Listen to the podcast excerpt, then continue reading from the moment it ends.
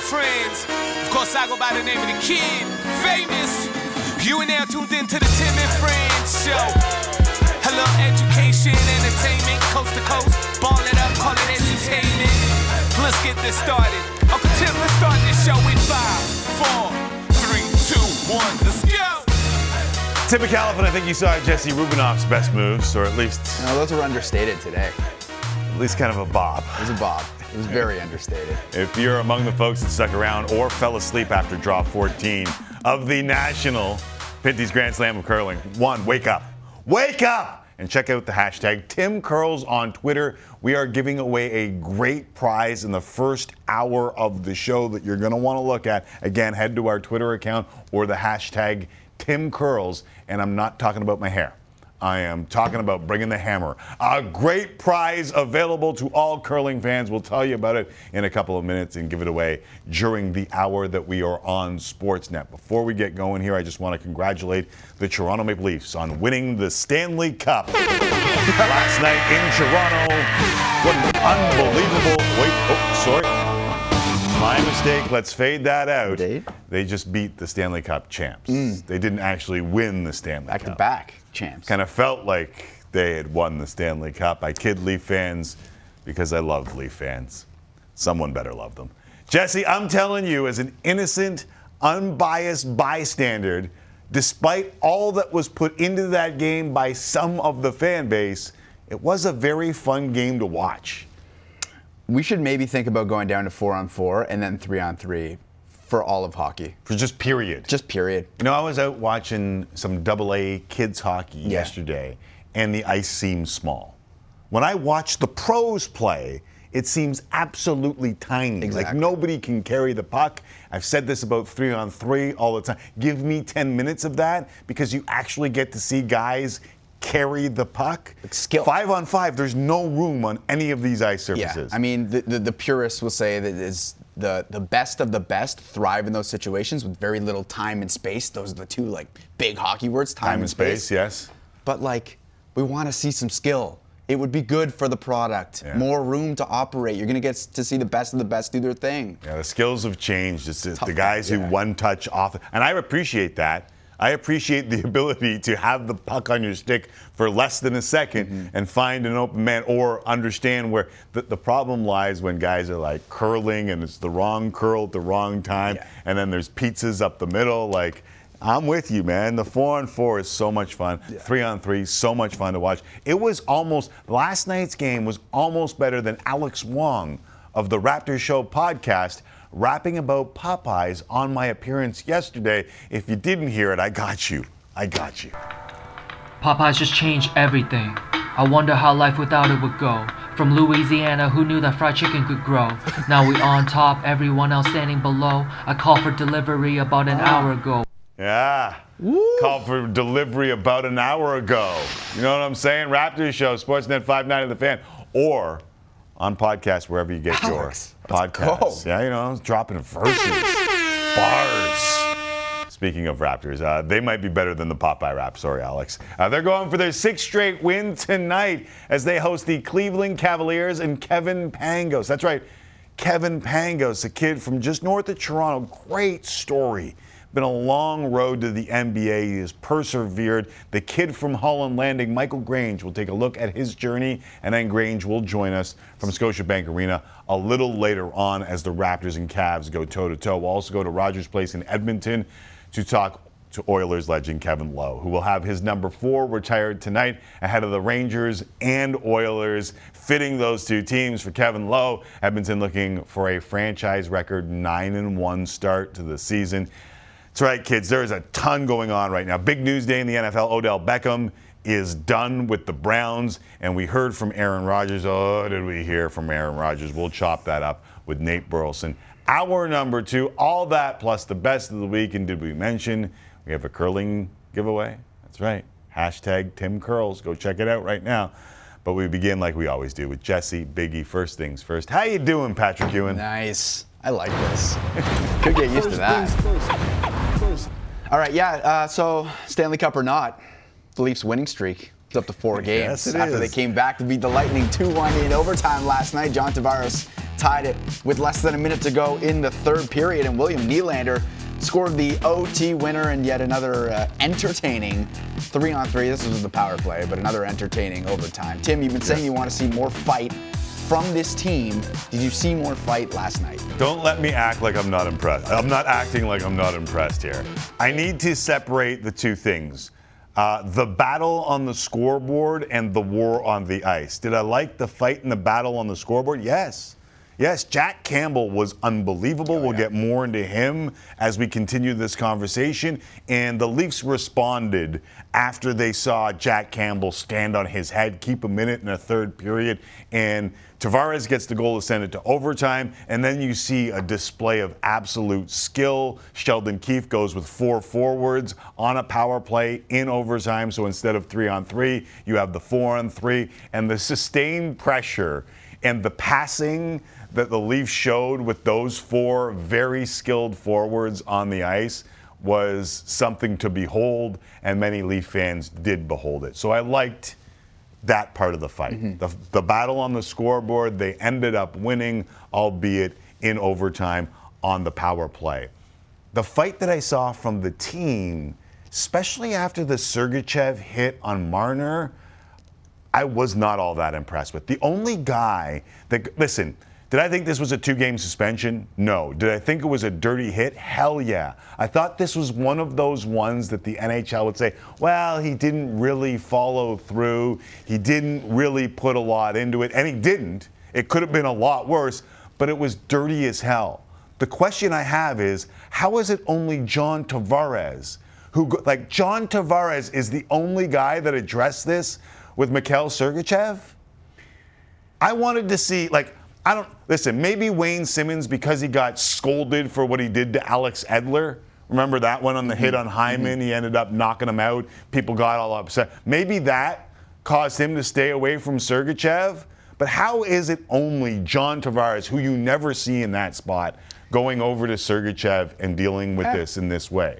It's a fair point. I, I kind of look at it from the other side, as in I'm impressed by what I saw from Tavares in that moment. I am because, too. Because a lot of times um, the Leafs just don't react at all, and to see the captain be the one who steps in there when Marner gets hit like that, I think says something I- about I- what he's trying to I do thought- to the team. I thought I was saying that. I completely agree with you. I am. It's not his job to do it, but he went You over would like to there. see more from the rest Uh, of yeah. I wanted Yeah. the the rest of the crew. Yeah. Like, look, Tavares goes over and there's four lightning on him. Yeah, I mean that part of it is uh, frustrating. But look, they're not. The reality is they're not built this way. Like w- w- we No, but they all- no we can stop talk that. They want. have they added Simmonds, and last year they went and got Bogosian. What are they gonna do if he's they- not on the ice? And Nick Ritchie, right? He's not Like- there. Okay, so what about later? Did Sergachev get kicked out of the game? No, no, he didn't. So you can do it in another shift, or do you have to wait to another game to set your They tone? get you on the scoreboard. That's what the Leafs do. No, but sometimes, but I'll say- sometimes they do. Listen, you can't leave it up to fans because it was Tavares and a. Did you see the guy by the penalty box go over? He He was at him, yeah. standing up for Marner. I love the look on Sergachev's face when he hits the glass. Can we do it one more time? So good. Sergachev's face is like, wait, wait a second. Did this guy just come after me? So good. Come after me. I'm a man. There's a little smirk in his So- face. Watch it one more time, Jesse. There's the slap on the glass. Hey, you don't do that to Marner. the guy wanted to go all full uh, Tie Domi and Philly on Miguel Sergachev. I love it, but you need more than just the fan and John Tavares. I'm surprised that you don't think Sergachev deserved a suspension. This intrigues me. I, you, This intrigues. please listen. I did not say that he didn't deserve a suspension. I said I didn't think he was going to get a suspension. Okay. And the Much different, NHL giving a two-game suspension on this, it's just a dirty play, and he did it on purpose, and he can act like he let up. And a lot of people do this in the game of hockey. It's accidentally on purpose. And this was one of those plays where I thought, ah, the NHL won't weigh in on it. But it's a dirty hit, and Yeah. everyone knows that it's a dirty hit, and everyone, and that's why I wanted more of a reaction from the Leafs. But listen, if the NHL is continually going to give out these suspensions, these dirty little plays that everyone on the ice kind of sort of knows is dirty, but they can't really do anything about it, and it's only a two-minute penalty on the ice. If the NHL keeps giving these suspensions once they watch it a couple of times, then maybe the Leafs don't have to do that. Yeah. Maybe the maybe I, crazy here maybe the game will police itself instead of having the players police. Yes. Maybe, but I doubt it, and that's why I say this. Uh, okay, you want to talk about Jack Campbell or you want to go to the Habs? I want to know. I want to talk about Jack Campbell for a second because I, I looked at the numbers and I just realized like this guy since joining the Leafs is 25 7 and 4. 25 7 and 4. He's got a 923 save percentage. This year he is got a 932 save percentage. In at home as a member of the Leafs, he's 13 1 and 1 with a 201 goals against average. And yet I get the feeling that people don't trust him. Why is that? Because th- there, there's a narrative now. It's can he do it for a full season? And until he does it for a full season, no matter how well he plays, that's going to be the narrative. This is what sports has become. It- it's about narratives that get planted, and that one is going to continue until he gets to the end of the season, until he makes his way into the playoffs again and they win a round. That's just the reality for the Leafs. But the point is made. He has been fantastic since he's been the starter for the Toronto Maple Leafs. Like flat out, they were well on their way to losing that game last night if it's not for Jack Campbell. You said that. he was the doubt. first star of the game for sure, rightfully so. Vasilevskiy was good too. Yeah, so I mean, that's just that is just what has happened. People have made it clear that we're going to need to see it over the course of an 82 game season, rightly or wrongly, but that's just Did he outplay Vasilevskiy last night? Yeah, he won the yes. Yes, for sure. I just I don't think that he gets the. I think there's a bunch of people saying yeah, but about Jack Campbell, and I guess your answer is when he does it in the playoffs, like everybody else, that's when the yeah, Yeah. will go away. I don't know if that's fair. yes, I, I I don't think it's fair either. I think he's doing wonders for the Maple Leafs Let's right now. let's just roll past the Habs for now. Let's just give them the pass. They got booed at home. Uh, I don't know if you saw Eric Engels' tweet, but he was saying as a matter of fact. that that basically, for those who didn't see it, uh, once they got a little bit of their Bronx cheer was basically an ole ole ole.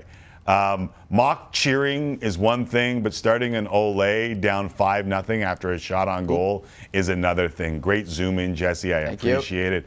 Uh, a shot from center ice. it's amazing. Let's just move on from that. Stop moving around on the computer. All right. I got the fancy hands, fancy hands Friday. Uh, okay, you want to go Aaron Rodgers? Let's just get away from the Habs. They're having a tough time right now, and I don't know how they get out of it. It's very ugly. It's very ugly in Montreal. So agree?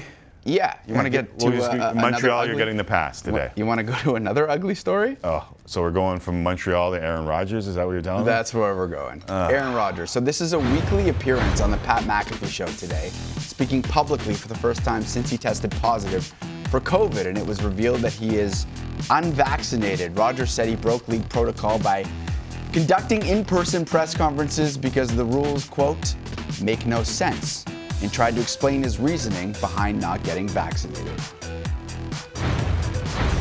Had there been a follow up to my statement that I've been immunized, I would have responded uh, with this. I would have said, look, um, I'm not, uh, you know, some sort of anti vax flat earther. Um, I, am somebody who's a critical thinker.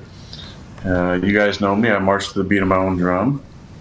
I believe strongly in bodily autonomy and the ability to make choices for your body, not to have to acquiesce to some woke culture or crazed, you know, group of individuals who say you have to do something. Health is not a one size fits all for everybody. I have uh, an allergy to an ingredient that's in the mRNA vaccines.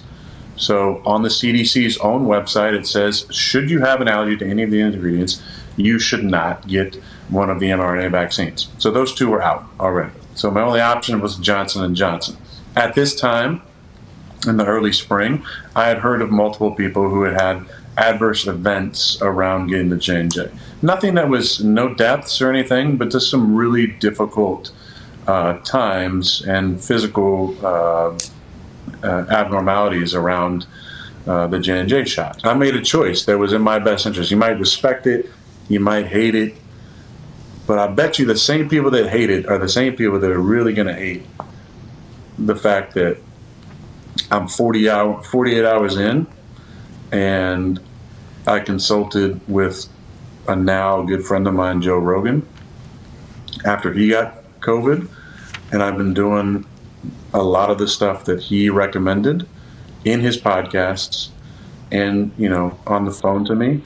And i'm going to have the best immunity possible now based on the 2.5 million person study from israel that the people who get covid and recover have the most robust immunity A lot to take in there, obviously. Your thoughts on Rodgers? Uh, I'm not a sheep. I'm a critical thinker. I do my own research. So when I need the kind of information and advice that we all require in the face of a raging global pandemic, I go to the former host of Fear Factor. I'm, I'm, I'm, I'm only kind of kidding. Like, this is just one of those clickbait stories. And I, I respect Joe Rogan. I respect my podcast turned into this show, and his was sold to Spotify for $100 million. like, I, I think that there is a big need for real conversation outside of the corporate entities that dominate media for sure, without a doubt.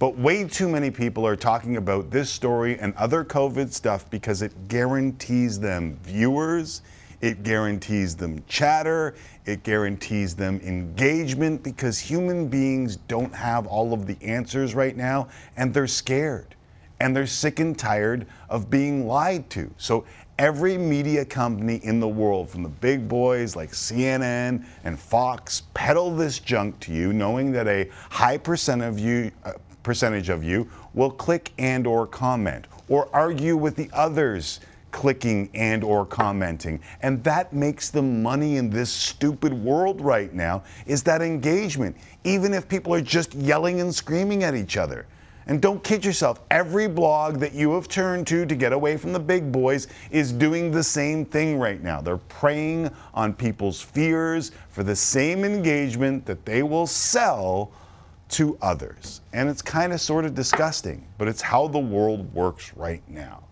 But let me make it clear when it comes to a disease that has already claimed over 750,000 who live in the United States and America and almost 30,000 in Canada, as well as completely disrupted our lives for what, like a year and a half now or more, I am going to talk to doctors who have spent their lives studying things like this. I'm going to read through evidence passed on from thousands of the smartest people on planet Earth over the former host of Fear Factor no matter who he has on or how convincing he is or they are, the whole point of many clinical trials, not just one, but many, is that one or two or ten can be wrong.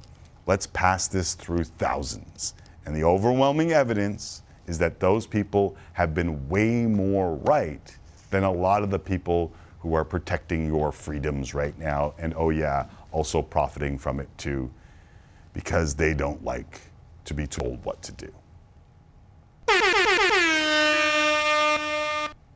I, I don't want to be a part of the hot take clickbait on this. Mm-hmm. And I know that we just were, but can we just move on? We can go to Odell Beckham Jr. like, is it okay though? Like, are, I, I, if I don't want to, I don't want to speak for you. No. I don't want to. Obviously, I'm always asked my opinion. That's part of the show. But I don't want to just take it and run and not let you answer. But if you want to move on to Odell Beckham Jr., I would gladly walk along with you, even though it's the Odell Beckham Jr. story. No, I think you hit the nail on the head, and, and we have Nate Burleson coming up later in the show, and you'll probably ask him about that too. Right. So, uh, and I, I want to respect everyone's, but it's like we're in a society, and it is a societal conversation. I understand it, but I just think that a lot of people are profiting off of the vitriol. Like you and I were talking about Cambridge Analytica. Like, mm-hmm. when was that? It was like a Facebook thing like 10 yeah. years ago, yeah. right? Yep. And the thing that I, I, wrote down from the Cambridge Analytica in my phone to remember at all times is the more inflammatory content, sorry, the more inflammatory the content, the more viral. That's what people are going for. They just, they're spitting vitriol on purpose because they know it'll go viral. There were a ton of people watching Rodgers on the McAfee show when he was talking about what he was talking about. So that right. plays to your point. Right. Uh, okay, so the Cleveland Browns released a statement this morning saying Odell Beckham Jr. will no longer play for the team and that they're finalizing the process of releasing him. Where is the best landing spot for Odell Beckham Jr.? I have an idea. By the way, you know that it's his birthday. That's awful. It's his birthday today. Maybe that. Actually, no, it's that, not awful. That Yeah, could no, be I a present. That could be a present. That's a present for him. He Where- doesn't where- like Baker Mayfield. Where do you think it is? I don't know if this actually is going to happen, but hear me out on this. I think it would be great if he went to the Chiefs because they are sorely lacking that third playmaker. Yep. They have Tyreek Hill, they have Travis Kelce. We've talked about it. They can't find someone to fit into that third spot. If he can go there, draws a little bit more attention from the defense. Yeah. I think the Chiefs would thrive. The the Chiefs aren't among the favorites to get him, No, but I think not. a lot of people are just drawing lines of delineation. Like Henry Ruggs is obviously gone, so I think Vegas is the favorite to pick him up. And then there's New Orleans right away, and that's Michael Thomas is out. So I, I like your idea as good as any. KC. We'll see. Cole Hardman. We've how many times have we talked about Mecole Hardman Yeah, not can't get the job that guy? done. Can't do it. Josh Gordon obviously didn't work out. Demarcus Robinson hasn't worked out either. So let's go. Get him to KC. You never give me the horns, but I just gave you the horns. I'm pretty sure I just gave you the horns like 45 seconds ago.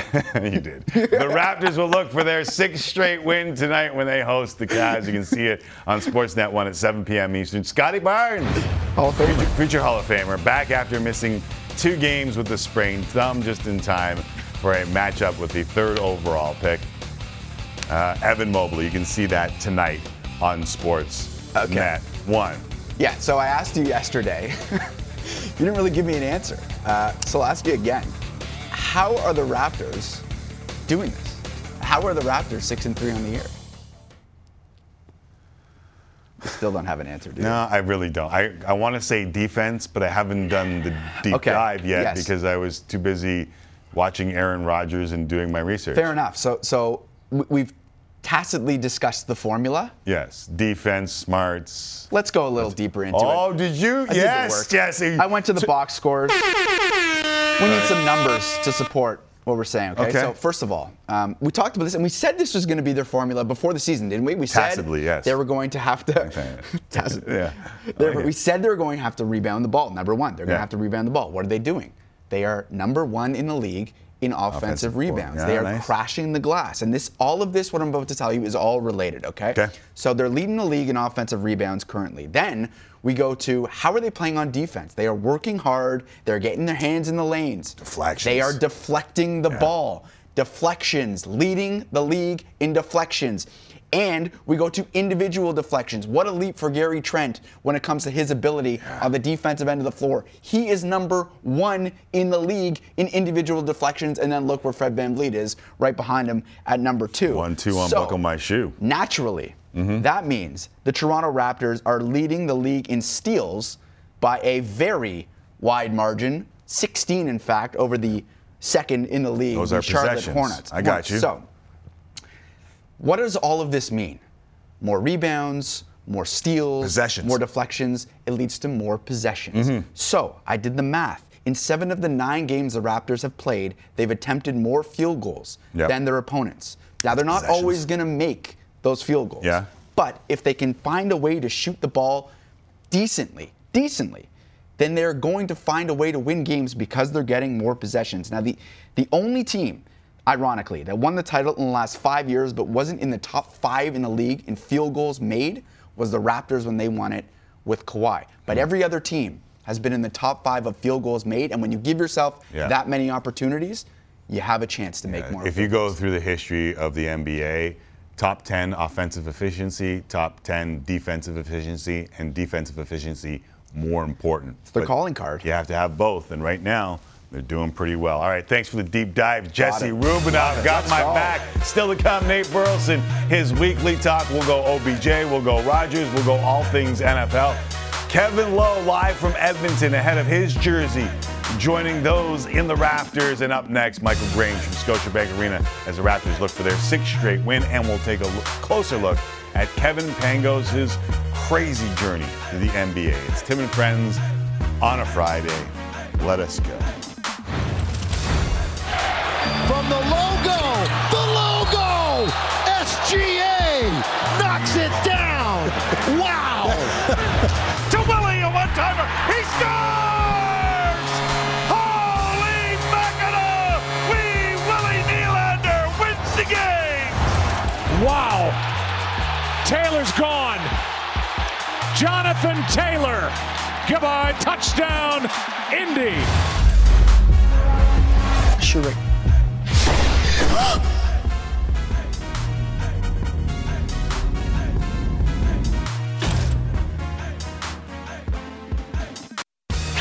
Tim and Friends, 30 more minutes on Sportsnet. Then the rest in Sportsnet 360 and Sportsnet West. The Raptors looking for their sixth straight game. Welcome Scottie Barnes back to the lineup as they host Evan Mobley and the Cavs tonight. You've got it on Sportsnet 1, starting with the Raptors pregame show at 7 p.m.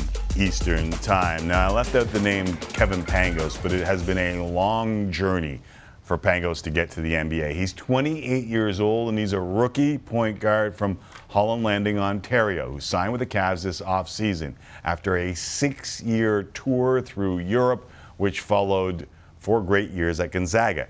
He's also been a loyal player for Team Canada throughout it all. With more on the journey to the NBA, I present to you some words from Michael Grange. This kid Pangos, an exceptional leader, tough as nails, does all the right things on the court.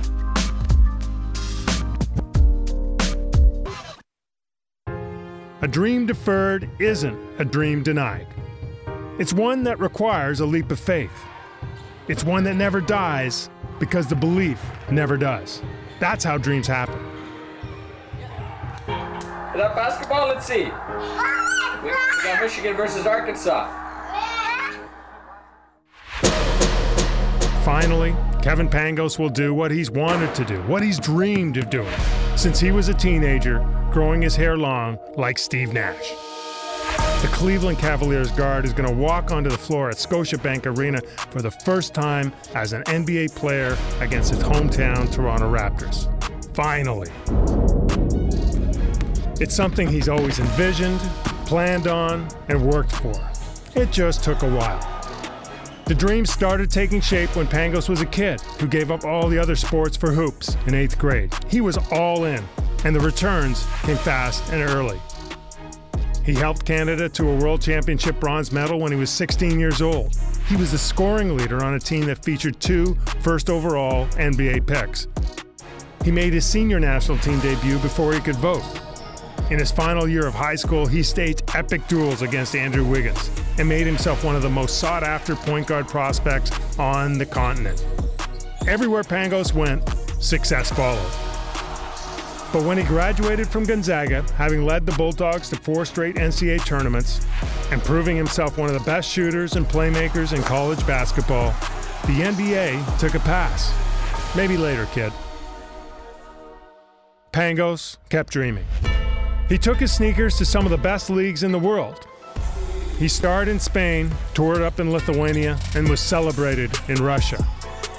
Many thought he was the best point guard in the world not playing in the NBA. For some, that might have been enough. For Pangos, there was an itch, and he couldn't stop scratching. But he was 28. It was now or never, so he took that chance. There was more money to be made in Europe, guarantees of a starting role with the best clubs. But he wanted more. In his mind's eye, he saw himself in the best league on the planet, competing against the best. It doesn't get any better than this. Kevin Pangos never let go of that dream. And now, in front of friends and family and against his hometown team, it finally comes true. I love these stories. This is why we love sports. Mike Grange now joins me from Scotiabank Arena. Great job, Michael, as always. Uh, what, what made you What made you want to write this one? I've been waiting. I've been waiting a long time to do it. I mean, uh, I've known Kevin and, and had written stories about Kevin almost since he was in high school, or certainly since he was in high school, and just following his progress. And and if you go back to 2000, as you well know, Tim, you go back 2010, 11, 12, back when this wave was really starting, Pangos was was part of it. Yeah. Uh, he helped Canada win a bronze medal on a team that had Anthony Bennett, Andrew Wiggins, uh, some other NBA guys who played in the NBA. Uh, Roy Rana was the coach. He's in the NBA. He was the missing. He was the guy who should have been there. Everyone thought he would be there, and just to see him finally pull it off, he had to really overcome some ob- obstacles in terms of injuries when he was in Europe, and he took a risk to be here too. And uh, so when you see a guy just really determined to stick with it the way Kevin Kevin Pangos has, eh, you know, it's fun to follow that up. Do you think he'll get the chance in Cleveland? It really is um, going to be one of those ones. He's just got to be patient. I'm pretty confident. I'd say very confident that when he gets a moment and he gets a chance to be on the floor on a regular basis, his quality will shine through. I talked to Nick Nurse about this. I've talked to uh, other players who played against him in Europe and and know him from Gonzaga days. He's an NBA player, but right now he's in a deep guard rotation with Cleveland, as we know, is a, off to a pretty good start. So you know you're not necessarily going to break into it on those terms. But you never know. A trade, an injury, something. You know Kevin Pangos is, Pangos is going to stay ready. And I'm confident when he hits the floor and he gets his moment, he'll be able to shine. All right, let's talk about the game between the Cavs and the Raptors. Toronto looking for their sixth straight win. Uh, Jesse and I were trying to figure out how this has happened. Jesse gave me some stats. Do you understand how the Raptors were able to go from that season opening game against the Wiz to kind of cap a, a 4 0 start on the road against the very same Wiz with another win? Um, how does this come about, Mikey?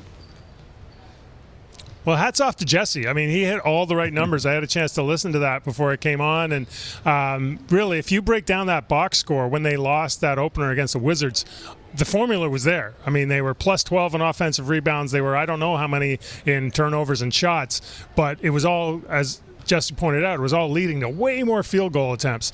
And what's happened the last five games, you've had uh, Fred VanVleet find his range from three. You've had OG and Anunoby get on a tear from three and just generally from the field. You've had some other guys find ways to chip in while maintaining that defensive intensity. And so all of a sudden, if you're in games where you're taking 10, 12, 15, sometimes 20 more, 23 more shots, I think they took against the Knicks, and you make 40% of those, you're going to win the game. I mean, it's just the way it works, and that's what's been happening. I think the key is is when they started slowly, uh, they kept to the plan. They were able to. Sometimes it's really hard to play that and be that energetic, energized on defense when the ball's not falling. They were able to do it. The ball started falling, and I think they've got a formula that they can repeat.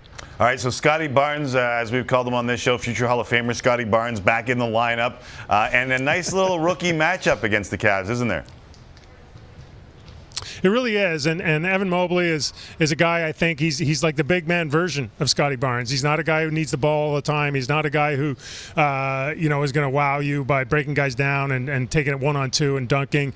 He's a guy who knows how to play basketball. His contributions are more than just putting it in the basket, and I think uh, you know a lot of people think that because of the size factor. This guy's like seven feet, can move and handle it like he's a, a two guard, and defends like he's Hakeem Olajuwon come back to life. Um, you know, some people think that Evan Mobley might end up being the best player out of this draft. I mean, Scottie Barnes is going to have something to say about that, but I think it's telling that the two guys in this draft who've had the biggest impacts are the ones whose games uh, require the ball the least, allow them to fit in with other veteran, experienced players the best, and each in each case they're team has benefited in the win column.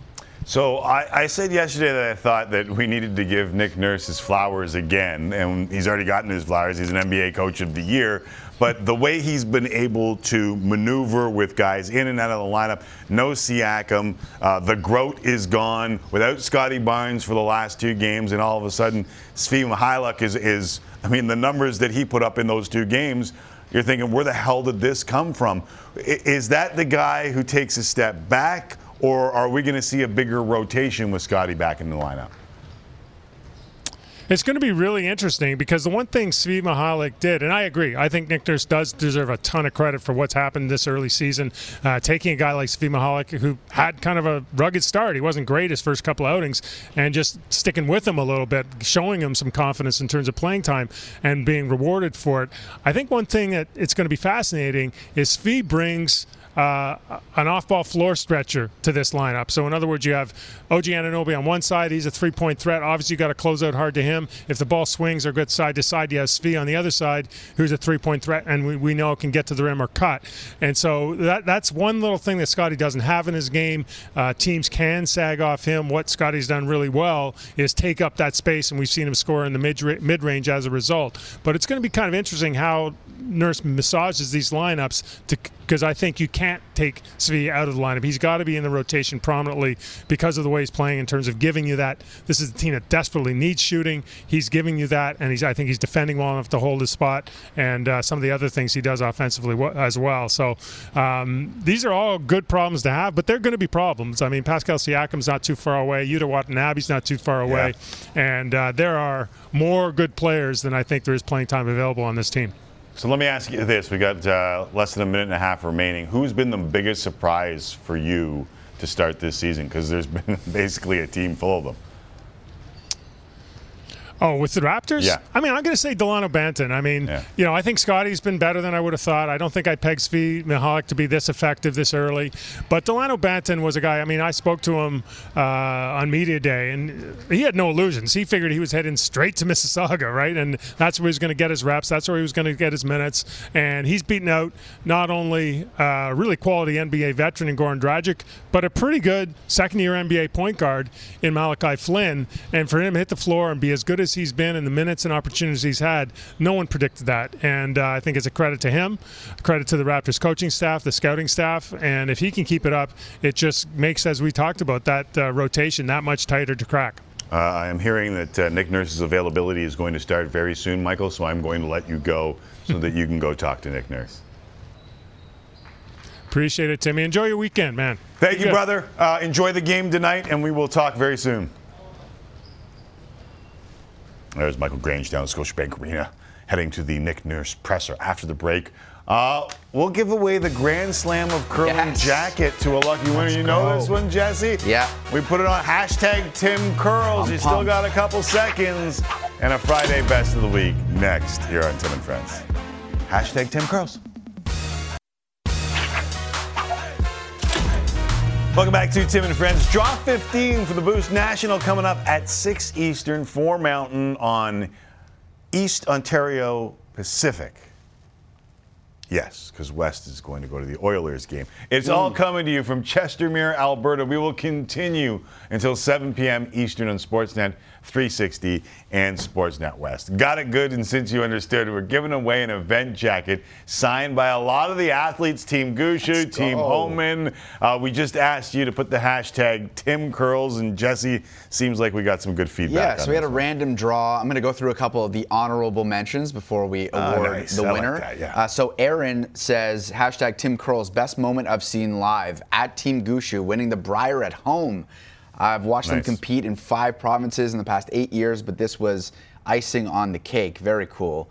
Uh, S. Merritt, Tim Curls winning our high school division championship. Nice. To go off to provincials was definitely one of my favorite curling moments. Eliza at the Brier in Newfoundland when Team Gushue won, best moment ever. That was uh, very cool. Crazy crowd there. Chris, uh, last time curling before the COVID shutdown, March 2020, two Harbors Waffle Spiel champs. Oh, what is that? Is that Hashtag waffles and Tim- drinks? You're gonna have what- to enlighten me as Yeah, to what that sounds yeah. like fun. Does sound like fun. We gotta get curling. I gotta get to curling. It's ridiculous. Okay, uh, drum roll. This is our winner. Cameron. Hey. Cameron, uh, Tim Curls from the 2017 Pinty's Players Championship in Toronto, and Oh, nice. four selfies. Yeah, one there. Rachel Homan. Oh, nice. and we will be in touch with your jacket, Cameron. Congratulations! Pretty cool jacket to win. Awesome. Well done. Okay. Well done.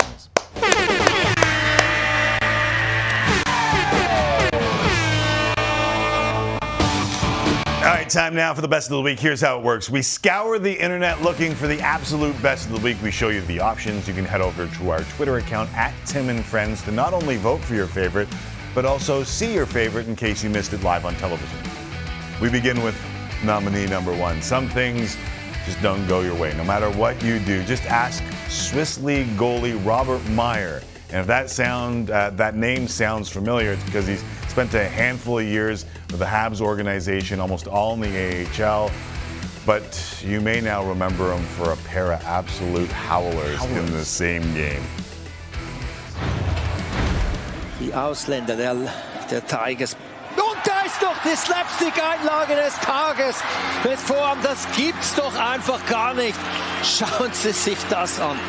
Da kommen die Lions zu einem Gratistor. Was war das? Die Scheibe springt über die Schaufel von. Robert Meyer, over. der junge Verteidiger. Und das nächste Tor. Even missed the Oh, stick meine when he tried to Güte. kick it. Die Distanz, das It's niemals a close reingehen game, too, dürfte. Jess. Eine zweite Slapstick-Einlage, ich kann es nicht anders Yeah, sagen. no, Was but yes. macht er denn da? Look, this exact thing happened to me. It's exact thing happened to me twice Sorry. in one game. Okay, the, the I story that apologize. people were. T- my dad told the story at the wedding. I'm pretty sure. I was playing for the Markham Islanders Yeah. against North Toronto. I came out of my net on two separate occasions, whiffed, scored, and I was playing really well in the game. But all my family, all my friends, all my extended family, Yeah. all in the stands to see this one game, blew it. Did you win? No, I got pulled. I was trying to find the happy ending. Never mind. Sometimes things just don't go your way. Like Jesse, Robert Mayer, sometimes everything falls into place like, like it did one. in the Canadian Premier League this past weekend when Forge FC's Sebastian Castello subbed on. And watch how quickly everything worked out for him. Man, here's the entire play. So he comes in off the bench. He goes, okay, where do I gotta go? Where do I gotta go? I got it. Had his steam into the box, half volley and a goal. You can't write it better than that. Immediate dividends, and yeah, go right through the flag, son.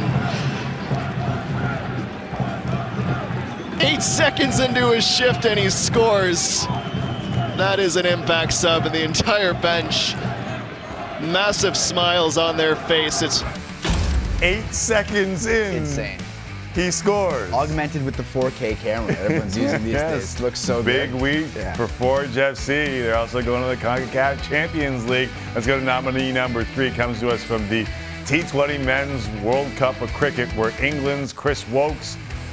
This is a pretty damn good catch uh, to dismiss Australian Steve Smith. Oh, toe end of the bat should be out. Yeah, absolutely. Oh, what a catch! Chris Woakes, unbelievable. Chris Woakes. Wowee! Immaculate first over, Dave Warner wicket, and now this. Oh! What do you think? You're laughing. Why are Full you chuckling? extension. Because I have a new nickname for Woakes. The Woakes Mob. uh, we showed our final nominee earlier in the week, but it's back because it's looking for a BO dub uh, title. New British dating show called The Love Trap, where a group of women compete for one dude. Some of the women are already in a relationship, pretending to be single to win money. And when he drops one of the women, well, they really get dropped. David,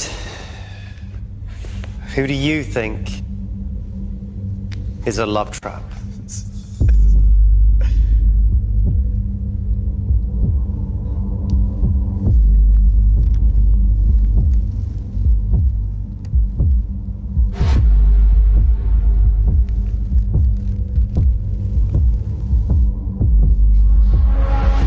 Sheree.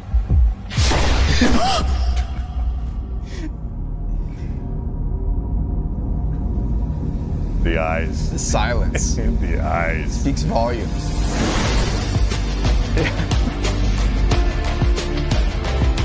I think we should put that on the digital producer desk.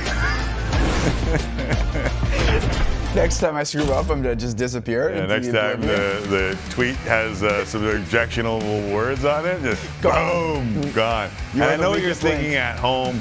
Don't worry, she just broke both of her legs. That's the conclusion we By the way, she was actually a love trap. She's in a six-year relationship and was trying to make mortgage money so she and her partner could move out of their parents' house. So he got it right, He did get it right. and that's what happened to her. And boom goes the dynamite. She broke both legs. Almost literally. She did not break both legs. Please don't be an idiot. It's called sarcasm. I'm just Very joking. much sarcasm. She's fine, otherwise the show wouldn't be on TV. Head over to our Twitter account at Tim and Friends. Make your pick. If you missed any of the nominees, you can find them on our Twitter account as well. Retweet them so that we can go viral and make money. Please. I beg of you. We'll reveal the winner at the end of the show. All right. Time for a break here on this edition of Tim and Friends. We're losing some of you. Draw 15 from the Boost National in Alberta is coming up on Sportsnet East Ontario and Pacific. As for us, we'll continue on Sportsnet West and 360 for another hour. And we'll take a spin around the rinks, Edmonton, Winnipeg, and Vancouver. We'll also be joined by Kevin Lowe ahead of his big night in Edmonton. That's right. The number four will be going to the rafters at Rogers Place.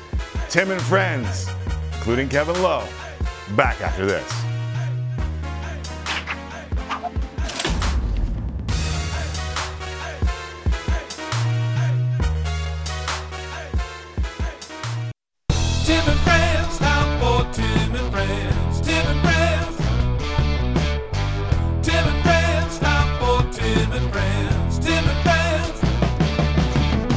Now, time for real sports talk with Tim Micallef and friends of the show. Thank you very much, Sheepdogs. Back here, hour number two, Sportsnet West and 360. Got it good and since you understood. A great hour coming up with Nate Burleson on the way to talk about the NFL, plus a big night ahead for Kevin Lowe, whose number will be raised to the rafters in Edmonton tonight. You can see the special celebration on Sportsnet West starting at 7:55 Eastern. You don't care about that because you live in Edmonton. It's 5:55 local time, and Kevin Lowe will join us live in just minutes right here on the show. Get you caught up to date on the rest of the world. All right, Brady Tkachuk has been named captain of the Ottawa Senators today. He becomes the 10th captain in franchise history, as many of us thought would happen when he was signing his seven-year deal just about a month ago, uh, or at least last month. Here's the 22-year-old. It's definitely you know pretty cool, especially seeing the guys you know come before me. It's uh, you know, it's definitely a privilege. It's an honor, and um, you know, I'm definitely excited for this opportunity. But you know, saying that there's plenty of guys in that locker room who are tremendous leaders as well, and it's just not going to be one person. It's, it's still going to be that group leadership that we've had in the past, and, and it's going to continue moving forward. you know, Mr. Melnyk um, and Pierre and myself have talked, um, and Mr. Melnyk was here yesterday, and and you know after meeting with Brady, um, you know was confident that he was the guy that he wants. Um, you know, to lead his organization, and, and myself and Pierre, uh, you know, feel the same. Frank the Tank, captain of the Sens, love it. As mentioned, a big night in Edmonton. Kevin Lowe's retirement, uh, at least the jersey retirement. Uh, I think he retired a couple of years ago, at least from playing. Uh, that'll be followed by the Rangers hosting, or the Oilers hosting the Rangers. Edmonton eight and one on the season with the offense and especially the power play firing on all cylinders. With more ahead of tonight's game, uh, let's get it away from me and get it to a pro. Gene Principe in Edmonton. Gino, take it away. Tim, there's a lot happening at Rogers Place prior to the game and then the actual game between Edmonton and the New York Rangers. Well, the Edmonton Oilers are off to a historical start for this franchise, or potentially, if they are victorious tonight, they'll improve to 9 and 1. That'll be the best 10 game start in the history of the Edmonton Oilers. Well, a big reason for that is their goal scoring. And if I'm going to discuss putting up goals, then I'll have to likely mention Leon Draisaitl and Connor McDavid. What a one-two punch they have been and continue to be. They flip-flop back and forth between number one and two in scoring in the NHL. Currently, it is Leon that's number one, and he's got this huge lead on Connor. Uh, one point. Uh, both of those young men are hoping to add to their totals and add to the Oilers' win totals tonight if they can be successful on home ice, Tim against the Rangers. That would be the best start in franchise history. Unbelievable when you think about that franchise. Thank you, Gino, for bringing some professionalism to this broadcast again. Kevin Lowe coming up from Edmonton in mere moments from now. Meanwhile, Patrik Laine will be out four to six weeks with an oblique strain suffered on Wednesday. Laine has three goals and 10 points in nine games with the Jackets this season and will miss the Jackets game against the Jets in a couple of weeks because of the injury. Tonight, the Jets host Chicago with more on that. Let's send it to Sean Reynolds in Winnipeg. Sean? Tim, a battle here in Winnipeg tonight between two teams that did a lot to address their perceived weaknesses in the offseason, but those plans have gone very differently. For the Chicago Blackhawks, they get Seth Jones to shore up their defense. Instead, they've allowed more goals than any other team in the league. They get the Vezina Trophy winning goaltender, and now Marc Andre Fleury sits 47th in the league in goals against average, 60th in save percentage. It all adds up to just one win in their first 11 games. On the other side of the ice, things working out for the Jets. They wanted to shore up their defense and add offense from the point. Well, right now, defensemen sitting fourth and fifth in team scoring for the Jets. Their top three in scoring is spread out nicely over the top two lines, and none of those names are Blake Wheeler or Mark Scheifele, who currently are playing on the Jets' third line, allowing a balanced attack this team has never really had before. Add to that a top three power play in the NHL. It's clear to see why the Jets are pushing for first place in the Central, trying to beat Chicago here tonight to keep pace with the St. Louis Blues. The way these two teams are trending right now, it would be hard to see Chicago leaving this building with a victory tonight. Tim. All right, Sean, I got it. Another Canadian team in action tonight, or the last Canadian team in action tonight. The Canucks hosting the Predators. You can see it regionally on Sportsnet Pacific at 7 o'clock, local 10 Eastern, with more on that game. How about Dan Murphy in Van City? Danny boy. Tim, hello from Vancouver, where tonight the Canucks will attempt to make it two consecutive wins on home ice. Now, it took them four tries, but they finally picked up their first home win of the season on Tuesday, and it didn't look good after two as they were down two to the Rangers. But then early in the third, Conor Garland giving the crowd a reason to cheer. Set up JT Miller. Four minutes later, set up Vasily Podkolzin, and Miller would ultimately win the game for Vancouver in overtime. Now, it's clear that Travis Green thinks that Garland can be a Mr. Fix It for his club right now. He has moved him to the top line to play with Miller and Pettersson, presumably to get Pettersson going. He's also moved him to the top power play unit. And it's going to be a fun night at Rogers Arena. Canucks celebrating Diwali, the South Asian Festival of Lights. Tim? Without a doubt, Danny Boy, to all uh, my friends and neighbors uh, celebrating Diwali at this point in time, we want to wish you an absolutely happy Diwali. Uh, there were some fireworks in the neighborhood. I don't know if you heard them in your neighborhood yesterday, but uh, to all those celebrating, honestly, a great Diwali. Jesse, uh, this Canucks team, very interesting. Uh, I've been bigging them up the entire year, thinking that they were better than their record suggests. it's time for them to prove it.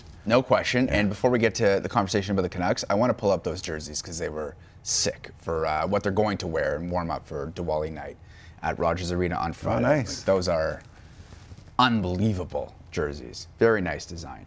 Um, yes, I mean, we want the Canucks to figure it out here. Like they, they're starting to come around a little bit. And that's impressive, and they're gonna look so good in those jerseys. I can't, I can't focus my train of thought right now because I like the jerseys, and I have breaking news for you. Also, Do, do you have? Uh, I have breaking news also. I would I would rock that uh, that jersey in men's league for sure. Like I don't know how many yellow jersey teams there are out there, but uh, if they put that on their website, I think it'll go. Obviously. Yeah. Uh, okay, I have breaking news. Okay. Uh, Odell Beckham Jr. After days of negotiations, the Browns and OBJ finally reached a settlement that result in him being placed on waivers on Monday, after which he can be claimed Tuesday at 4 p.m. per league sources. That is happening right now. So we kind of anticipated that this was going to happen when we saw, but the divorce is officially official. So it's Tuesday, yeah. So he's not obviously going to be picked up by any team prior to Sunday or anything like that. This Right. is just kind of ironing out the window of which uh, and it goes go through the waiver team. process, and he has a little bit of a say on where he'll report and where he won't report. So there's plenty of negotiations to still take place. It's the most fun game in the world when you have a, a player of this magnitude and your imagination can just open up and you can think like, where Is he still that guy though? Like I know we did this with Antonio Brown, and it worked out. Like it worked out for player and team in Tampa. Um, but do, is Odell Beckham still that guy in your mind? Because he hasn't been that guy very often in the last little while. In my mind, he's not because the numbers would suggest that he's not. He hasn't had over 1,100 yards since 2016, I believe, is what it is. So there's no question that he's not. And it's also up to him because everywhere he has gone, he has become a distraction. Mhm. That's the reality of the situation now. He's been in New York, he was a distraction. Cleveland, he now ended as a major distraction for this team. So my mind, I, I always go to in these situations. We talked a, bit, a little bit about it yesterday. He needs to go to a situation where they they've ironed out discipline, and Mm-hmm. you know that you can't mess around. And the one team that speaks to me about that is the New England Patriots, and they need a, an offensive threat. Yeah. And if there's any coach that's going to sort of rein Odell Beckham in a little bit, it's going to be Bel- Bill Belichick. So while my pipe dream, as we discussed earlier, is the Kansas City Chiefs because they need another weapon, Yeah. the Patriots I think would work out really well for him too. Yeah, if if he buys in. If he buys, yeah, man, that, that's that's the question. But you're big but, but you're that's a big part of it. That's a small risk here, right? Because the Browns are working out his contract in a different way so that i- he's not going to be as expensive as he otherwise You're would trying have. to set a new culture, and they're pretty damn close to turning the corner. we'll have our NFL picks coming up in mere moments. I want to get back to hockey, though. Of course, we're going to talk to Kevin Lowe in mere moments from now. And yesterday, I rifled through some of the numbers uh, that the Edmonton Oilers are putting up. Their power play is clicking at, oh, I don't know, 46.4%. There are a lot of ridiculous numbers that harken us back to a different era in Edmonton, and we're going to go to that era right now. I mentioned a big night in Edmonton, and while the shadow cast by the Glory Boys in the 80s is quite extensive Gretzky, Kurri, Coffey, Messier they did need someone to hang back and help out Grant Fuhr or Billy Ranford more often than not. It was our next guest. His number four will become the eighth in franchise history that goes to the Rafters tonight in Rogers Place. The first ever draft pick in Oilers history, scored their first ever goal. Ladies and gentlemen, help me welcome Kevin Lowe to the show. Kevin, thanks for doing this on a special night. Hey. My pleasure. It's it's an honor to be on your show. Uh, it's an honor to have you on the show, and I appreciate you lying to me when you say it's an honor to be on the show. um, listen, I, I know there was a gala last night, a plaque today. Is it is it kind of sinking in soon that you'll look up in that arena that you've been in a bunch and see the number four beside 11 and 99 and 17 and the rest? Yeah, it's uh, it's surreal, really. Um, you know, uh, we we had such great times together, great memories. Uh, uh, I you know I see those guys up there of being in, certainly in another elite category. Don't necessarily see myself in that category. However, uh, we did win a lot, and uh, I know uh, the, the most exciting thing for me is that those guys are excited, as excited for me as I am. So um, yeah, it's. Uh, I, I can't wait for uh, actually I can't wait for tonight to be over to be quite honest so I can just go out and have a couple beers. Uh, don't we all? Listen, uh, especially on a Friday. Uh, as a guy who stayed in the game that you, that you love uh, for as long as you have, I'm sure a couple people popped into your mind when they told you that this was going to happen. Like, who are the first couple of folks that came to mind when you found out that your your four would go to the rafters? Oh, you know, well, my mother is the first person that came to mind. She was my biggest fan. My dad passed away when I was 13. You know, she wasn't those one of those crazy hockey moms, but uh, just very supportive. We spent a lot of time together. Um, you know, and I, I think one of the first calls I got was from Wayne Gretzky, which is so typical of him, and and he was, you know, clearly over the moon about it. Uh, uh, and again, uh, you know, all those guys went to bat for me. I understand uh, in this last go around in terms of trying to lobby as much as possible, and uh, you know, humbling to hear that. And I don't necessarily, I don't love the attention. I said last night at the gala, I said it's uh, it's a little bit painful, but it's it's also beautiful at the same time. So um, yeah, yeah, just really pleased about everything. That's awesome, uh, especially when your teammates uh, help get it done for you. And Edmonton has become a home for you. Like since they made you, you the first ever draft pick in franchise history. Uh, back a couple seasons ago. I'm guessing you're going to have a few folks in attendance tonight. Like, I, I don't want you to give away any of the uh, any of the particulars, but have you already started to see some of the people that uh, that'll be in attendance tonight? Yeah, well, so last night alone we had 45 alumni at our gala. It was a fundraiser for some local charities, and uh, yeah, I know messes around. Have we, we, you know, we're so close. I'm actually close with all those guys, but particularly mess uh, from the guys that don't live here. Um, uh, Jari Kurri came in, Esa Tikkanen, uh, probably from the furthest away. So, uh, you know, with COVID and, and what's gone on in the world the last couple of years, it's just nice to see people again. But uh, particularly special to have them uh, make the effort to get here tonight. Without a doubt. You know, yesterday I was rolling through some of the numbers uh, that this team is putting up, and the phrase like first time since 86, or first time since Mario Lemieux, or first time since the 70s Habs kept coming up. There's some juice back in that building right now, and it's kind of mind blowing for a guy like me who sat and watched. Uh, with my dad, those teams on Saturday nights that I'm talking about here, you were on those teams. Do, do you see comparisons from the teams that you were on to the team that's on the ice now? Well, you, you know, you always hate to make comparisons. However, um, there is some juice in the building, no doubt. Uh, it's fun to watch. The fans are jacked to come to the building, and uh, I mean, when they get on the power play, it's just absolutely lethal. But you know, Kenny Holland and his staff did a great job in really adding some some key players, uh, some smart, you know, intelligent, good players that you know when you got when you start with uh, Connor McDavid and Leon Draisaitl, I mean that's that's a pretty amazing start. Everybody's known that, but the team looks good. It's early, and we're not going to get too cocky, or at least I'm not. But uh, but as you said, you know the fact that if they win tonight, it'll be the best start in franchise history, and uh, you know some of the numbers that they're you know that they're putting out right now, you know I don't see any reason why they can't continue at that level. So lots for hockey fans to look forward to, especially Oiler fans. Yeah, I mentioned it earlier, but for the kids out there, like Gretzky, Kurri, Messier, Coffey, I didn't even mention like Glenn Anderson. He scored 500 or almost 500 in the show. Like, you guys never finish close to the clip that the power play is clicking at right now. Like, what's your? I know it's nine games, but 46% on the power play a year Yeah, after leading the league through 57 games. Like, just watching it as a fan, like, what's your reaction to that?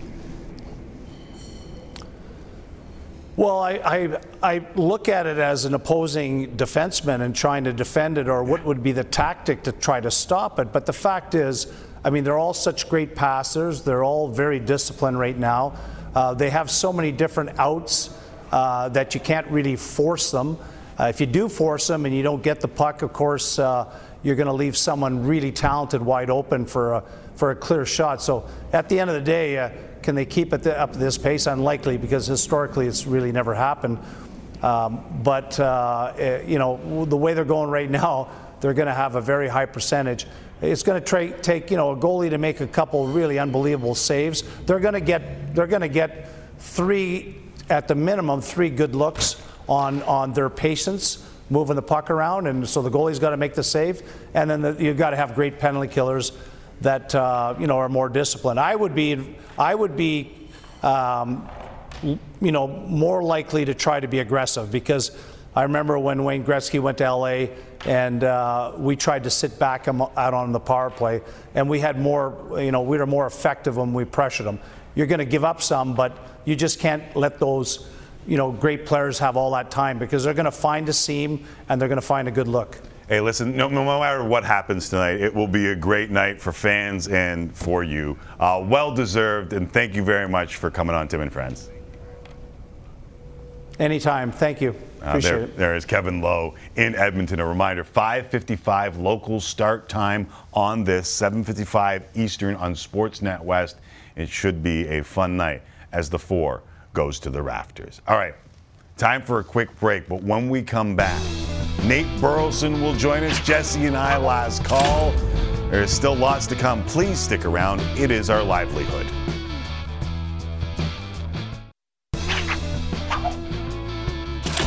Welcome back to Tim and Friends. Again, coming up later tonight on Sportsnet 1. Toronto Raptors, Cleveland Cavaliers. Raptors looking for their sixth straight win, and you can see Basketball Central beginning at 7 p.m. Eastern Time. You mentioned to me during the commercial break, oftentimes this is how we do the show. Hey, we got some open time here. What do you want to talk about? Jesse said I got something on Siakam. Yeah, so um, Nick Nurse met with the media earlier today, and this is the quote I'm getting from Eric Smith his Twitter account. Uh, he's getting closer every day with regards to Siakam. He has hit all the check marks of where he's supposed to be, maybe even ahead. And he adds that we could see Siakam next week, probably after the Raptors' Oh, wow. two-day break. So Eric adds uh, possibly back in time for the Boston game. So I went to their schedule and the Boston game would be on Wednesday, and if he doesn't play there, then it would be uh, hopefully the the Sixers on Thursday, the second half of a back-to-back. Yeah, you would think though that if you're coming back from surgery, that you would probably come back in the second half of back-to-backs, like you wouldn't return to the lineup in. Unless they were going to hold him out the second half of that back-to-back. Oh, right. Yeah, that could happen too. They're going Or- to ease him in minutes restriction regardless, you would think. So Yeah, or they could just say, listen, he's healthy. That's why he's playing. Yeah. Which is relevant too. Yeah. Very Um, relevant too. But it's interesting now that Raptor fans are in this spot where you're talking about who gets the minutes. And who would have thought that with Pascal Siakam out of the line, when I sat down with Nick Nurse, Media Day, Mm-hmm. we talked about who's going to score on this team.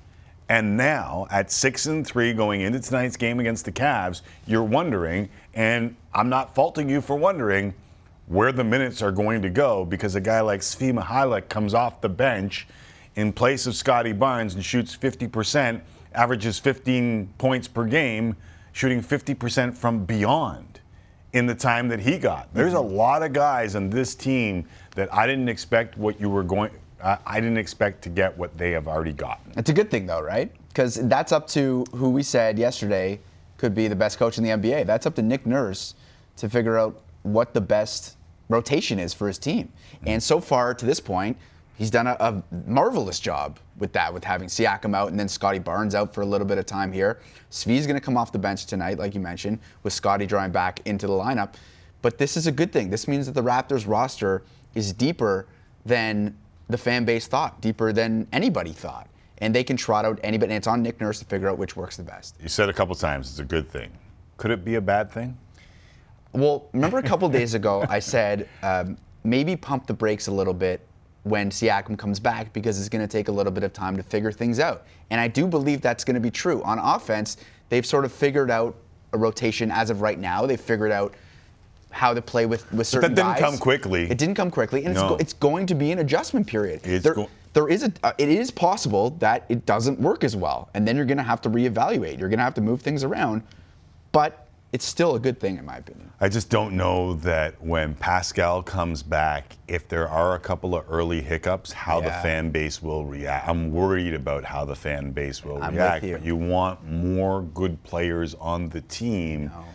I wonder if, you know, we'll start hearing those Pascal should be traded, Traded. whispers again.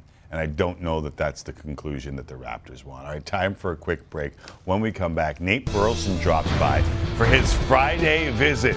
We'll discuss Aaron Rodgers, who went off today, plus Odell out in Cleveland, and Patrick Mahomes' struggles. Oh, and by the way, we may go back in the day with not only Nate, but me.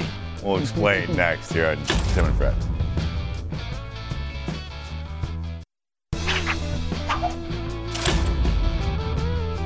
Week number nine in the NFL underway as the future Hall of Famer Mike White will have to wait to pad that resume because, well, because the Jets can't have nice things. Many in Cleveland feel the same way about the Browns. Why can't the Browns have nice things? On Monday, Jake Trotter, who covers the team for ESPN, said, and I quote, Cleveland's season, which began with so much promise off of last year's playoff run, is already teetering on the verge of calamity. Calamity, I say. Well, Ad Odell is officially out on his birthday, no less. My goodness. Time to bring in the friend. Our dude, Nate Burleson, and it's not often that folks bring out the word calamity. Nate, what is going on with the Browns as they head into this huge game with the Bengals? I I think uh, the last time I heard the word calamity, it, it was funny describing his relationship with Elmer Fudd. But um, you know, I, I- I I feel like the Browns are turning point in their season. Um, you know, the Odell experiment, it, it's over. It, it- it's almost like it never was. You know, for Odell to be the most targeted receiver on the team, yet he lacked the production, um, the playmaking that we were used to. It just seems as if um, the writing was on the wall. To be honest, I'm glad that it's over and I'm glad that he's released. Now he gets a fresh start somewhere and we finally get to answer to the question, you know, is Odell as good as he once was? My personal opinion as a friend of his and as a fan of his, I feel like he still has some juice left in the tank.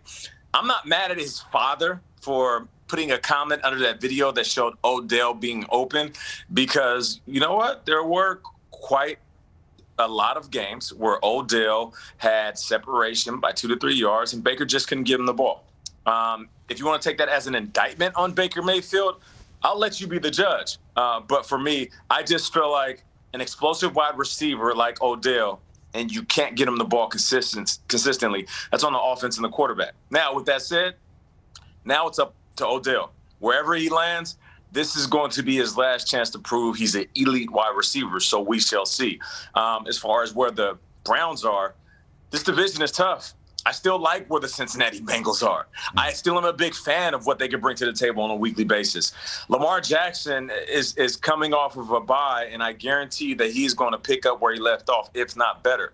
Uh, so I, I, the Browns are going to have to figure it out because right now, as far as power rankings, at this point in the season, regardless of the record, regardless of how they played in the division or across the league, I just feel like it's Bengals, then Ravens, then Steelers. After that, we'll see where the Browns land. All right, let me get back to Odell for a flash because we've talked about him before. And yesterday I was very critical of Odell Beckham Jr. And I'll be, I'm with you. Like, I don't know what Baker Mayfield is. Uh, I just think that this team was better when they established a run. When they figured out they were a run first team, they were better. And I thought this was the wrong time for Odell to speak. So I know you know him pretty well. Is he misunderstood? Does he need to mature? Is it a little bit of both? Because obviously, I mean, we saw it in his rookie season with the Giants. Like it was it was jaw dropping, and he just You hasn't got there. For those that want to say, well, well, what's important to you, Odell? Uh, you- How, how could you um, come out right now and be upset with your lack of production when you're you're the most targeted? And, and don't you take any of the blame? You know what, Odell? If your team is winning and you're a run-based offense, who are you to come out and say that you need to be uh, more more targeted or, or you need to be more involved in each game? I understand that. And you know, being realistic on the other side of the fence instead of just being a friend and a fan of Odell, I get that. But what I'd say to that is, if you can see Odell and you can appreciate Odell, think about what he has done over the last couple of years. I'm not talking about on the field. I'm talking about from the perspective of a guy who wants the rock. Odell hasn't been um, a bad teammate. He hasn't been vocal. Like Odell rarely think about his stint in Cleveland. He has rarely opened his mouth. Yeah. He's rarely talked about these these moments where he felt like he could have done more and the team hasn't done right by him. So I think I think it just listen, we're in a new generation. I hate to say it like this. We are in a new generation of athletes where you can be vocal enough to get your way. Now, some, tradi- some traditionalists might say, Nate, that's not how it is. That's not how I was raised. You know what? That's not how I was in 03 when I came in the game. And I know guys in the 90s, the 80s, and 70s will say the same thing. But over the last couple of years, you look at uh, uh, Jamar uh, Jamal Adams. He he went from the Jets to the Seahawks. You look at Minkah Fitzpatrick. He went from the Steelers to I mean he went from the Miami Dolphins to the. So you have these guys that are very vocal about their disappointment where they are, and it seems like they can force the hand of the organization. So um, I, I, if you would ask me this question five years ago, I would look at the player and say, "Get over it. You're being selfish." But now in 2021 it seems like this is a little bit of a trend. And if you're good enough to get your way, then why not? All right. Speaking of, uh, we did OBJ. What about AA Ron? Like Aaron Rodgers, uh, hold out, upset at the team, get the bag, then lie about your vaccination status, cost your team at least one start. What do you make of the Rodgers situation as the Packers head to Casey without him? So he he holds out. He almost holds the team hostage, gets the bag, fakes as if he gets the jab, and then misleads not only the team but the league.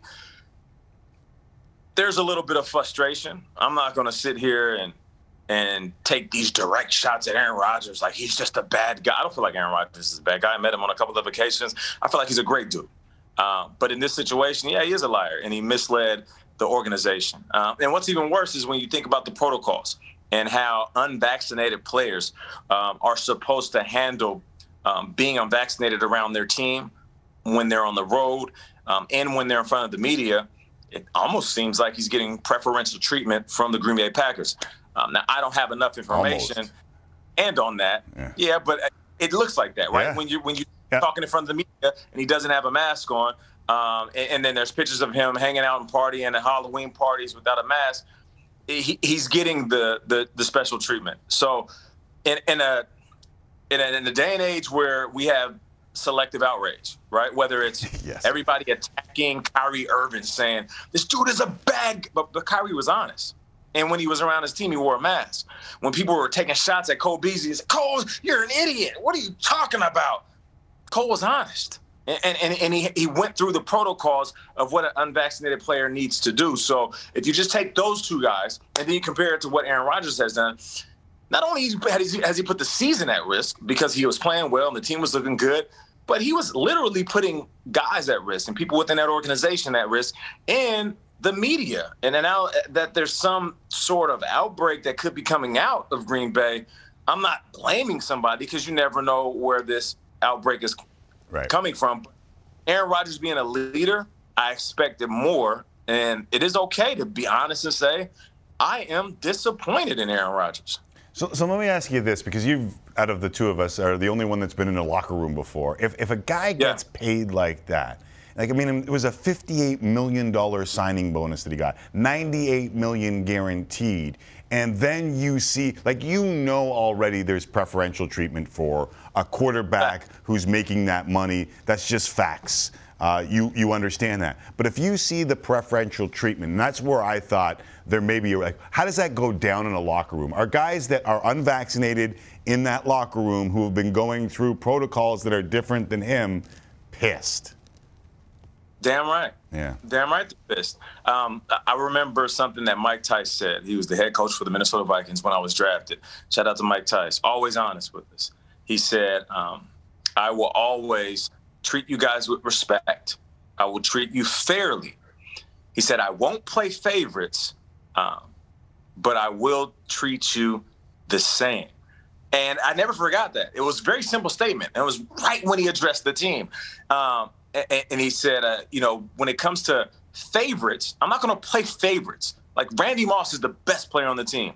Daunte Culpepper is an absolute superstar. We got rock stars on defense.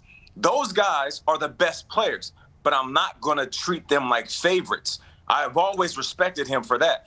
Um, in this situation, it doesn't seem like that. Now, if it's the organization that knew and players are sitting back, you can't really blame Aaron Rodgers because I'm sitting in that locker room I'm like, well, if I'm the organization and I'm looking at Aaron Rodgers versus other guys that might be unvaccinated that don't have an impact on our, our weekly schedule or the games on Sunday, then of course, Aaron Rodgers taking a break and stepping back in the building, you're getting them right before the season starts. Do you honestly believe that they're going to go up to Aaron Rodgers and be like, hey, bro, listen, I know you're unvaccinated, but you got to follow every single protocol. You got to wear your mask everywhere. You can't eat with your guys at lunchtime. And when it comes to lifting, you have to do it separately. You have to be in a different meeting room than your coaches and your. T- no, Aaron Rodgers will probably be like, you know what?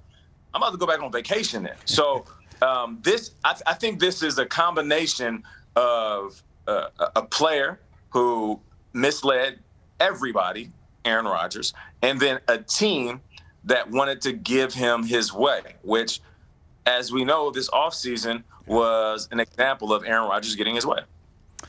Uh, we'll see if there's more to come in this story, and I wouldn't be surprised if there isn't more to come in this story. All right, before we let you go, Nate, uh, I was surfing before the show, and uh, a, uh, an account on Twitter popped up called This Day in Sports Clips, and it went to November 4th, 2007. Nate, you already know what's going on here. Nate Burleson back to receive the punt on Fox Sports, the NFL on Fox, and Nate Burleson takes in the punt at his own six yard line. That is hazardous. Uh oh. Diving and dipping and giving punks a ripping. What is this, Nate Burleson? Hey, listen, I, I, caught that ball in the six and I looked down to look at the ball and I saw where my foot was at. And in my mind, I thought, oh, bleep. If I don't get out of this, Mike Holmgren is going to chew my head off. So I make one move, I make another move, and it's like I'm on the slopes. I'm just going right to left, right to left. And by the third time I made a move, it's like it's like the, the Red Sea opened up, and it was like, oh, and it was like, whoop. Oh. And That was like that was like five. hey, that's a fact. That's a, your boy Slick. Um, as uh, Walter Jones, our offensive lineman for the Seahawks, would say, he was like, "Man, you run like a dude with no hips because you're so slick in between those spots." And as you can see, I don't really have any hips. Um, I'm all leg. Uh, so, but but for, I remember getting in the end zone, and I I faked like I had the powder, and I uh, that looked a little shaky on camera, but I, I put the powder in my hand, Mm-hmm. and then I LeBron, and uh, and the crowd was like, "Bro, so you suck!" Boom! But it felt so good. It felt so good to be the villain. Um, so yeah, that was one of. And here's a funny story. I'll add to this. I know we have to go. I get to the sideline, and Mike Holmgren, uh, he comes over, and he's like, I'm doing the old, hey mom, what's up? I love you. Oh, I'm out here. Your boy's a beast. I told you when we come back home, we partying. And he's like, hey. like, I'm like, what's up, coach? And he's like, you know, I hate it when you catch the ball inside the 10 yard line, but good job. And I was like, what kind of backhanded compliment is that? I was like, uh, thanks, coach. So, uh, so yeah, that was uh, that was one of my best returns, man, because I didn't think I was going to get out of that. Uh, around the same date, 1994, uh, since we're showing your highlights, uh, this is Senator O'Connor, Shamanad. It's almost the same level. It's out. You can see it's taped off of my VCR.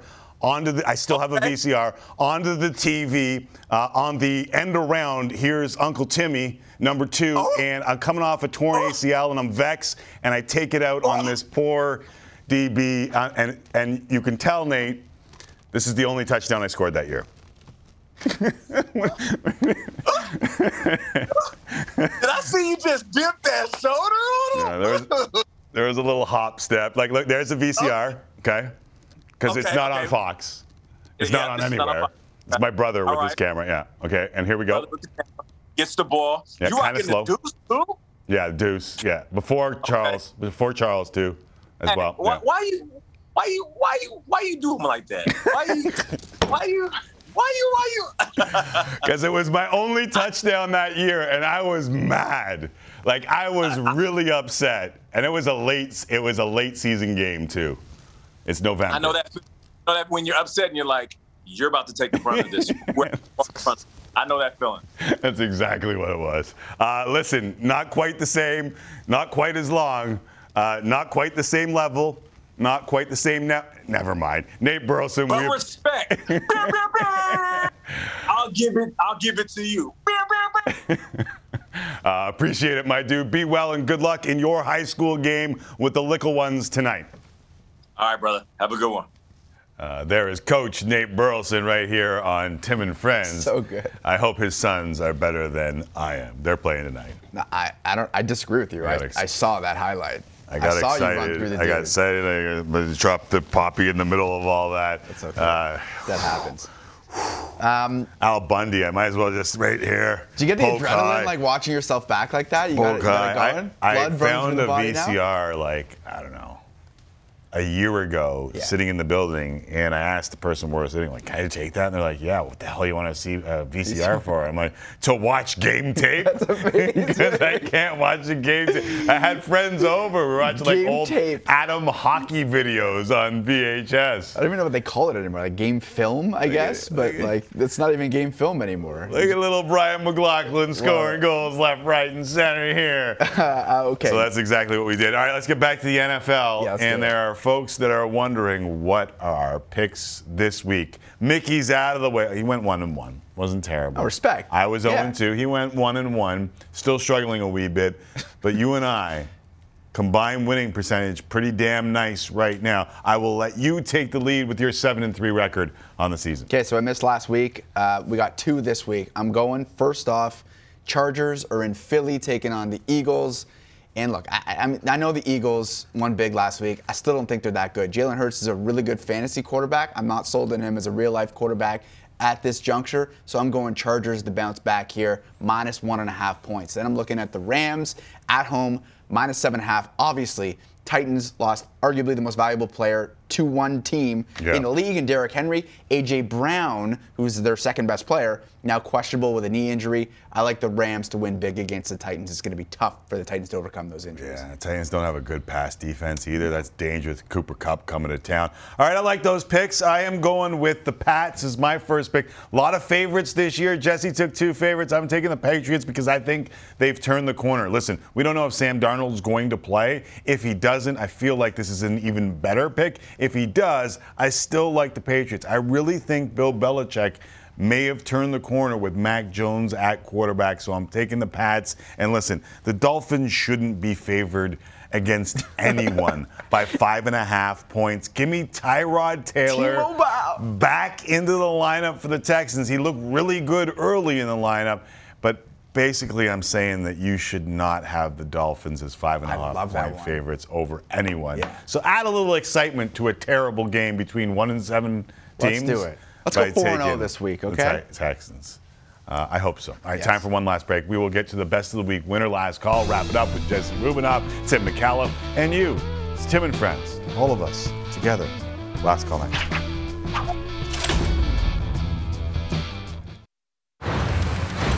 Final segment of the week here on Tim and Friends. You've been voting for the best of the week winner, at least we hope you have.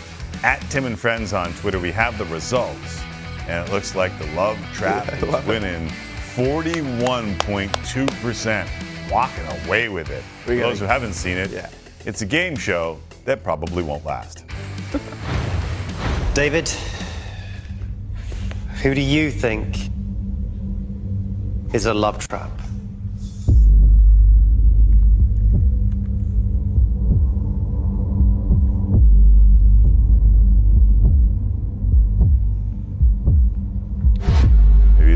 Lighting from the Love Trap.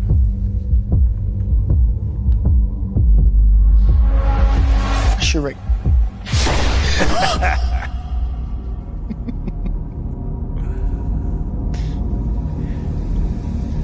Guess nobody knew that was going to happen.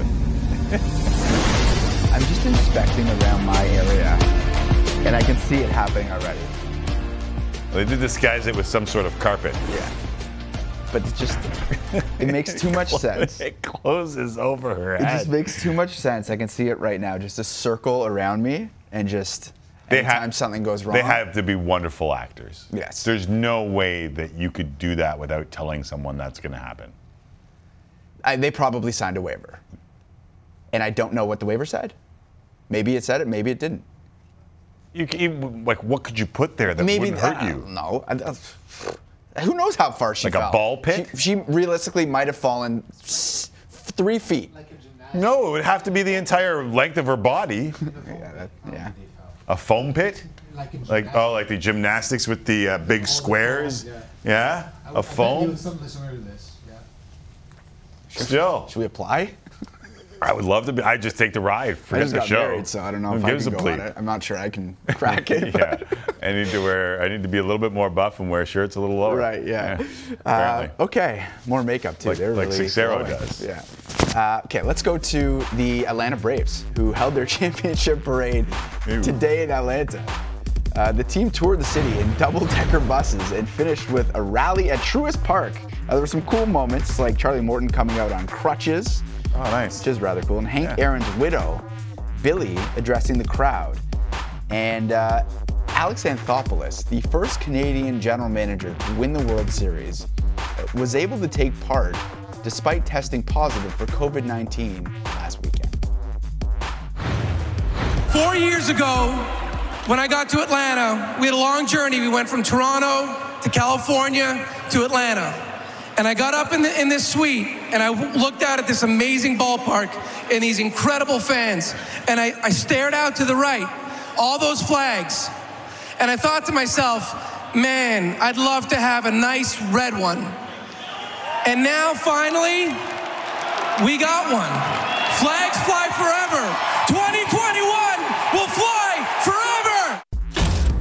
Nice. Is that the most animated you've seen Alex Anthopoulos? Probably since when the Jays clinched in Baltimore, right? Well, but I feel like he's been like he's been secluded from everyone for the entire time. He had his own car. Of course, he's going to be animated. He's allowed to talk to people again. revered in Toronto and now revered in Atlanta for bringing. We were one of the few people that he talked to during Yeah. that entire time. Which is which is awesome. While in quarantine. Uh, okay, so we always look for funny moments from these parades. So I have two nominees, and You mean people Tim, can drunk? Pick the winner. Yes. Okay. Um, the first is Joc Pederson, who uh, we've come to learn has a gift of gab, I guess you could call it. Let's hear it. What up, Elena? Stay humble. Hey, guess what? We are those mother.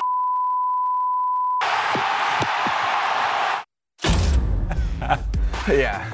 All right, that's, that's nominee number one. By the way, the reaction from like the different reactions from his teammates very understated in that nominee. Yes. Uh, some very excited that he said that, and some were like, "What is he doing?" Keep it PG, Joc. uh, okay, and the second one is is this bus. So uh, Atlanta, it's been a while since they celebrated a championship. God. And that's the parade bus. Slow down. Speeding. What the hell's it doing? Do you remember the Bucks bus did the same thing? Like, why are they going so quickly? Like, like imagine the difference between that bus and the Raptors situation.